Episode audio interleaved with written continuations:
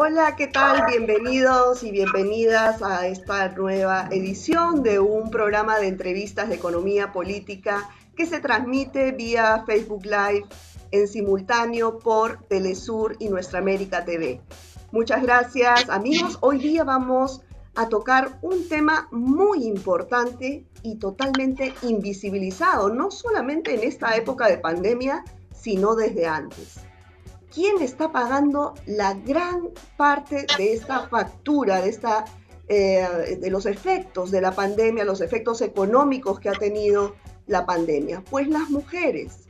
Si antes de, de, esta crisis ya había una brecha muy desigual de género, pues imagínate ahora. Ahora se ha acentuado estas desigualdades de género en la cuestión económica. O sea, las mujeres están viviendo eh, prácticamente eh, la peor parte de esta pandemia. Y ni qué decir de la economía del cuidado. ¿Ustedes saben lo que significa la economía del cuidado? Pues la mayoría, en, su mayoría, que son mujeres, es este gran sector de la población que cuida a ancianos, a niños, a bebés, mientras que otro miembro de la familia sale a trabajar eh, esto tampoco está, esto está totalmente invisibilizado desde siempre. Y ahora pues hemos visto eh, gran parte de este eh, sector de la población que se dedica a la economía del cuidado y la necesidad urgente de valorizar esta economía. Para conversar sobre estos dos temas estamos con Verónica Serafini. Muchas gracias Verónica por acompañarnos. Ella es economista, especialista en fiscalidad y género justamente. Eh, Verónica, para empezar eh, la entrevista, cuéntanos cómo ha afectado, tú tienes cifras, tienes estudio, te hemos escuchado en varios foros internacionales eh, interviniendo justamente sobre este tema. ¿Cuánto se ha acentuado estas diferencias de género ahora con la pandemia? Eh, bueno, sí, em, lo que estamos tratando de hacer es recuperar información, tener información de encuestas que ya se están haciendo en los países, sobre todo em, iniciando en los países europeos, que fue donde se inició la pandemia y ya lleva varios meses. Y en, América Latina también se hicieron, se están haciendo encuestas y reportes eh, a través de los registros administrativos de, de por dónde está afectando de manera eh, particular a las mujeres y por dónde está yendo la agudización de una desigualdad, de desigualdades que eh, a pesar del esfuerzo que hizo América Latina eh, y del periodo de bienestar que vio América Latina en los últimos 10 o 15 años, eh, no logramos erradicar que América Latina es una de las regiones más desiguales del mundo, es la región más desigual y donde no solamente las desigualdades económicas son importantes y permanecen, persisten, sino también las desigualdades de género que se cruzan con las desigualdades económicas, obviamente. uno de los problemas es la desigualdad, la, menor autonomía económica, los menores salarios, los trabajos más precarios de las mujeres y sobre todo el trabajo no remunerado que implica a su vez eh, desventajas en el mercado laboral. Y bueno, en esta pandemia se han agudizado, estamos viendo una agudización eh, y lo primero que se vio fue la agudización de la violencia, eh, de la violencia de género por las medidas de distanciamiento, de confinamiento en los hogares y las mujeres se, se confinaron, se encerraron con sus, con sus agresores. Y a eso se agrega obviamente los problemas que se generan de salud mental que tienen que ver con el aislamiento social, porque el ser humano es un, es un ser social y en este momento eh, está, estamos más aislados. También tiene que ver con el estrés que genera la pérdida de ingresos y la pérdida de empleos. Eh, es decir, hay muchos factores estresantes que están afectando, además del, del, del histórico problema del patriarcado y de la violencia contra las mujeres, que están agudizando eh, los niveles de violencia intrafamiliares. El segundo problema tiene que ver con la agudización del trabajo no remunerado, del tiempo de trabajo no remunerado, que también eh, ya antes de la pandemia estaba, había una sobrecarga de trabajo y eso lo muestran todos los estudios de uso del tiempo en América Latina, en el que las mujeres eh, sobrellevan la mayor cantidad de horas de trabajo no remunerado, tanto trabajo doméstico como trabajo de cuidado, que es atención al resto de los integrantes del, del hogar. Y el tercer la tercera forma en que estamos viendo que se está agudizando la desigualdad es en el mercado laboral. Eh, por un lado, las, eh, muchas mujeres, la mayoría de las mujeres, unas eh, trabajan en el sector informal, fueron particularmente afectadas porque no tienen trabajo, no, no, tienen cobertura de protección social, por lo tanto, muchas de las medidas que se implementaron en América Latina no le llegaron a las mujeres porque se viabilizaron a través de la seguridad social, por ejemplo. Eh, así que ese es otro, otro de los, fueron las primeras en perder empleos, pero a la vez también están sobre representadas en los empleos, en los trabajos que se llaman esenciales, eh, con mucha exposición al riesgo de la enfermedad, de la pandemia. Eh, y finalmente, una, una tercera vía en el que se, se, está agudizando probablemente la desigualdad, vamos a ver eso con más atención eh, con las encuestas de hogares que se vayan realizando este año, eh, con las medidas de, trabajo remunerado en los hogares, con el famoso teletrabajo.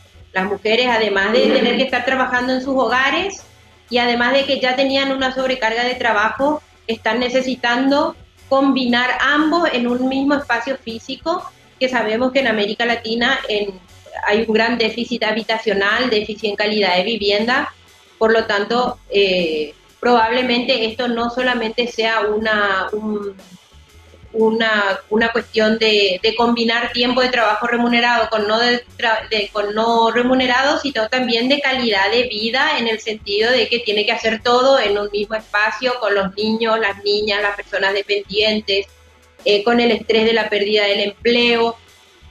Eh, y el estrés y acarreando lo que ya veníamos teniendo antes, que es una mayor precariedad del empleo, mayor desempleo, eh, la evidencia indica que en todas las crisis anteriores las mujeres han, han sufrido de manera particular eh, las consecuencias. Estamos hablando de la crisis financiera del 2008, de las crisis de la deuda en América Latina en los 90. Eh, siempre se han manifestado indicadores que demuestran que las mujeres ha impactado con mucho más fuerza crisis como como las que estamos teniendo en este momento, crisis de financiamiento, crisis, eh, de hecho, esta es una crisis del cuidado, porque la... te, pregunte lo siguiente, esta economía del cuidado, que, que para mucha gente es un término desconocido, si bien hace muchísimos años, desde siempre, las mujeres se han eh, dedicado, además de sus trabajos, a, estas eh, labores no remuneradas en sus hogares o con algún familiar.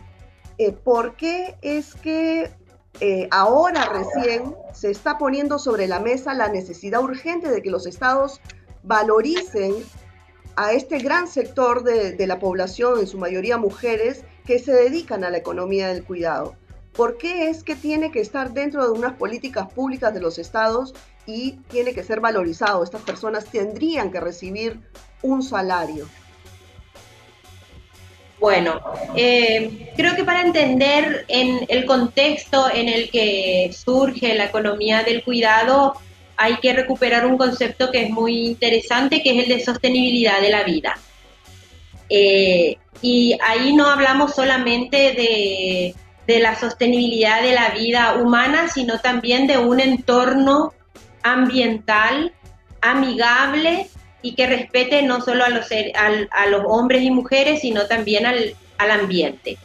Eh, y bueno, la pandemia demostró y está demostrando que esta no es una crisis solamente de un virus, sino de, una incapacidad de, del estado actual de, de las economías de generar un sistema económico que no destruya, que no tenga tantas externalidades negativas en el ambiente y que genere este, este tipo de crisis eh, sanitaria, sino también eh, que permita, eh, sino también se está viendo en la propia vida de los seres humanos. Y la economía del cuidado parte de, de que el cuidado necesitamos todos y todas, porque los seres humanos desde que viven hasta las últimas etapas de su vida son sujetos eh, que no solamente demandan cuidado, sino que viven en función del cuidado. La esencia del ser humano es el cuidado. Eh, no solamente los niños, no solamente las personas adultas necesitan cuidado, sino que el vivir en sociedad implica una carga afectiva, compromisos afectivos, compromisos de mutuos de cuidado. Y esto es lo que trata de recuperar la, economía del cuidado, diciendo que ese es en ese ese ámbito se le ha otorgado eh, centralmente a las mujeres y ha sido un factor de desigualdad en otros ámbitos. Y bueno, ahí nos acercamos, pasamos de, un concepto más amplio de sostenibilidad de la vida y de la esencia del cuidado de los seres humanos a la responsabilidad casi única, lo que termina eh, determinando desigualdades y condiciones de las mujeres eh, subordinadas en la sociedad y también en la, en la economía. Por eso... Si bien esta es una, es una urgencia, el de valorizar la economía del cuidado, ¿cómo, ¿cómo poder concretarla? Porque si antes de la pandemia cuando supuestamente los países tenían más recursos económicos, no se hizo, ¿Cómo hacerlo ahora? Y los países tienen que hacer más esfuerzo por, por eh, financiar políticas de cuidado. Eh, por un lado, financiar políticas de cuidado para socializar la responsabilidad de cuidado. Por otro lado, porque las personas tienen derecho a tener un cuidado específico, especializado. Las personas adultas mayores, las personas adultas necesitan tienen derecho a cuidados especializados, que a veces en los hogares no se los puede dar. Tienen derecho a una vida social, a, una, un envejecimiento digno y, el envejecimiento digno no se puede dar en un entorno privado, cerrado, eh, dependiente de mujeres que cuiden. Tiene, tienen que ser espacios de políticas públicas que permitan recreación, atención, cuidado a la salud, Claro, pero eh, esas, políticas públicas que, no están en discusión lo, necesarias que son, eh, mi pregunta es, eh, ¿cómo, se, ¿cómo se pueden concretar? ¿De dónde salen los recursos? Los, los países tienen recursos genuinos que son los recursos, los impuestos. Y en nuestros países en América Latina, salvo algunos países, estamos todos por debajo del potencial recaudatorio que tenemos. Tenemos una presión tributaria baja en general, pero además injusta. Por eso es que también somos uno de los, una de las regiones más desiguales, porque la desigualdad no se, no se combate solamente por el lado del gasto, sino por el lado de quienes financian ese gasto, solidaria y recíprocamente. Eh, si los pobres van a pagar impuestos para financiar sus propias políticas, no vamos a redistribuir el ingreso. Mientras que hay sectores en América Latina que se benefician con los recursos del trabajo, con los recursos del agua, con los recursos de la tierra y, eh, que aportan poco al, al, resto de la sociedad. Y lo que se pide es fundamentalmente también que aporten al cuidado, porque esa, esa misma riqueza se genera con una fuerza de trabajo que se forma, que se cuida, que de niñez se convierte en joven y adulto, que estudia y que produce para el país después. Y eso tiene que ser una responsabilidad, el financiamiento de ese ciclo tiene que ser una responsabilidad compartida por todos, no solamente que recaiga en las mujeres dentro de los hogares. Ahora, esta necesidad de reestructurar eh, los sistemas tributarios en América Latina, sobre todo donde tú bien indicas eh, que es la región con menos recaudación y que el gran porcentaje viene de impuestos indirectos, ¿no? hay toda una campaña también a nivel mundial por, eh, por un impuesto, implementar un impuesto a las grandes fortunas. ¿Esto tú crees que se puede dar en Latinoamérica? ¿Para qué serviría, por ejemplo, este impuesto? Sí, por supuesto que se puede dar teniendo en cuenta que justamente en América Latina eh, eh, es uno de los es el continente donde los impuestos indirectos recaen sobre todo en los sectores medios y bajos y las eh, los niveles más altos de ingreso tienen menor peso relativo. Por eso es que es importante que haya un, impuesto a la riqueza que es a las grandes riquezas. No estamos hablando de cualquier riqueza, estamos hablando del 1% más rico de la población que en esta pandemia probablemente no sienta. De hecho, hay sectores donde ya se está comprobando que ese 1% no solamente no está afectado por la pandemia, sino que se está enriqueciendo más. Eh, y eso eh, tienen que compartir eh, el costo de la pandemia. La pandemia no puede caer de nuevo sobre el sector trabajador y sobre las mujeres. Y, sobre todo para reducir las, desigualdades. Es, es, fundamental hacer un sistema, construir un sistema tributario más justo, de manera también a tener sociedades mucho más justas y menos desiguales. Ahora, en el, en el campo, por ejemplo, la, labor que ha tenido la mujer para, para el tema de la soberanía alimentaria, para la agricultura familiar, eso también está históricamente invisibilizado.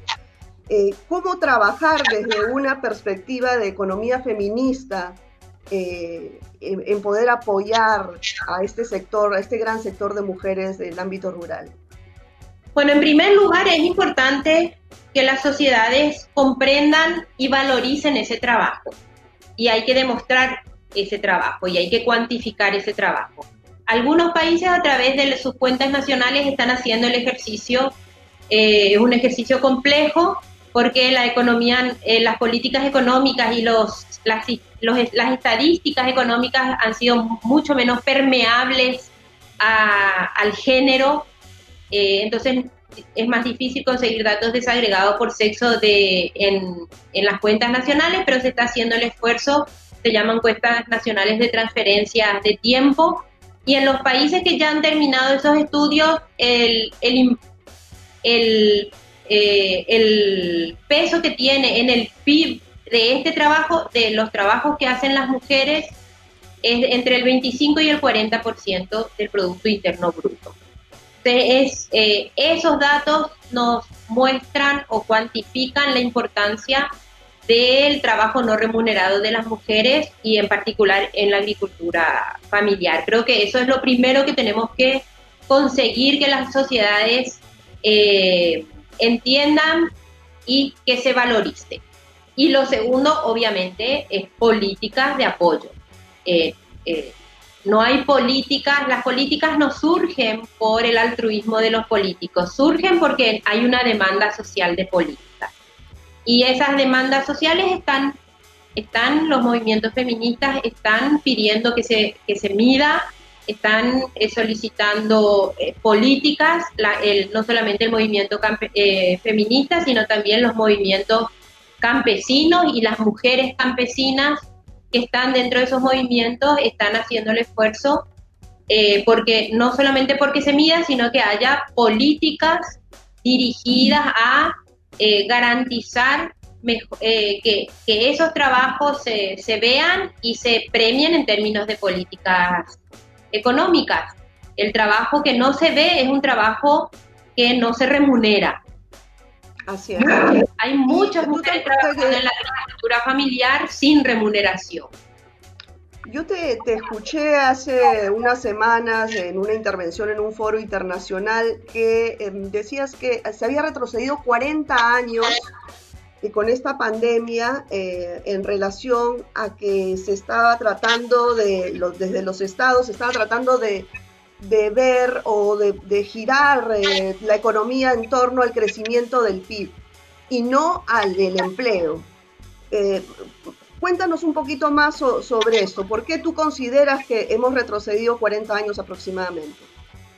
A finales del siglo pasado a finales de los 80 ya se empezó, ya, ya eh, digamos, fue antes, pero en los 90 em, empezamos eh, desde la economía, eh, quedó claro que la idea de crecimiento del producto o del PIB no es una, un buen indicador del desarrollo ni del bienestar de las personas.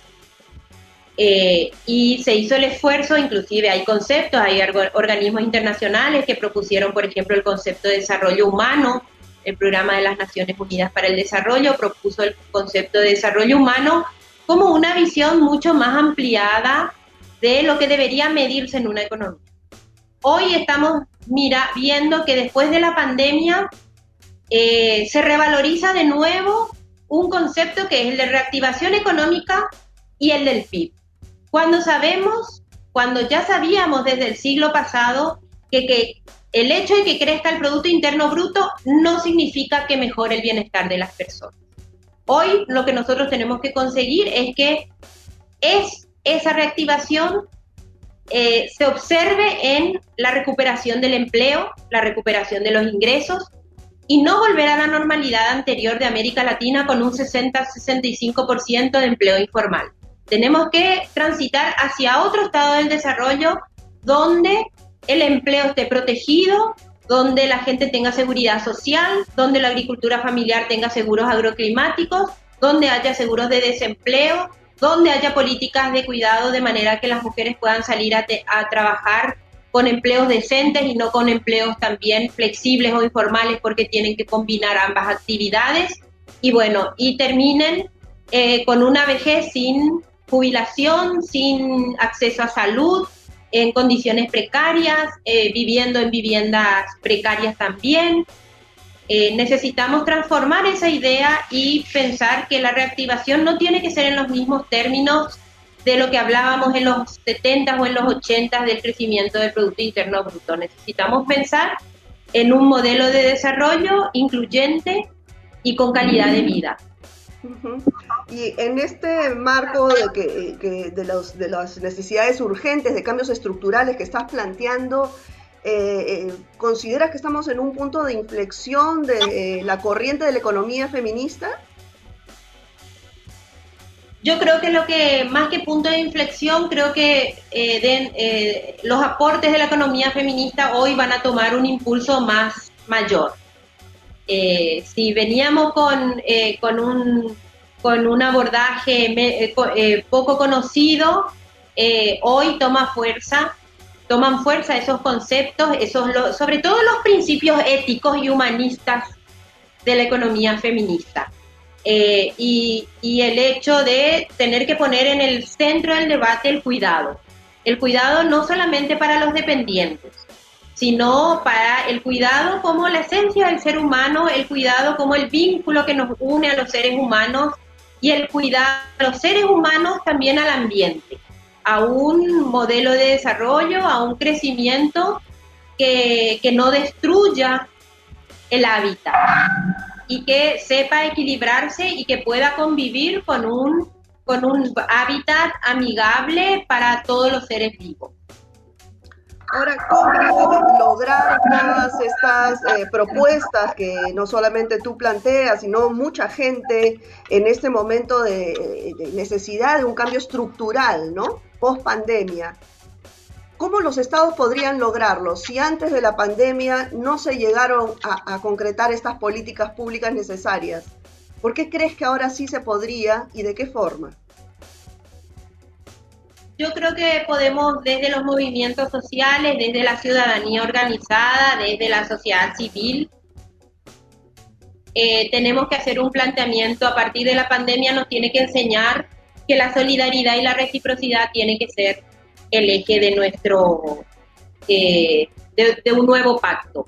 Y ese pacto se tiene, se tiene que trasladar a una lucha clara dentro de las sociedades y con eh, quienes están en, en, en, en, la representación política y en los gobiernos para torcer la situación en la que nos dejó un, modelo económico que, que generó mucha riqueza en, los últimas, en las últimas dos décadas en América Latina pero que no generó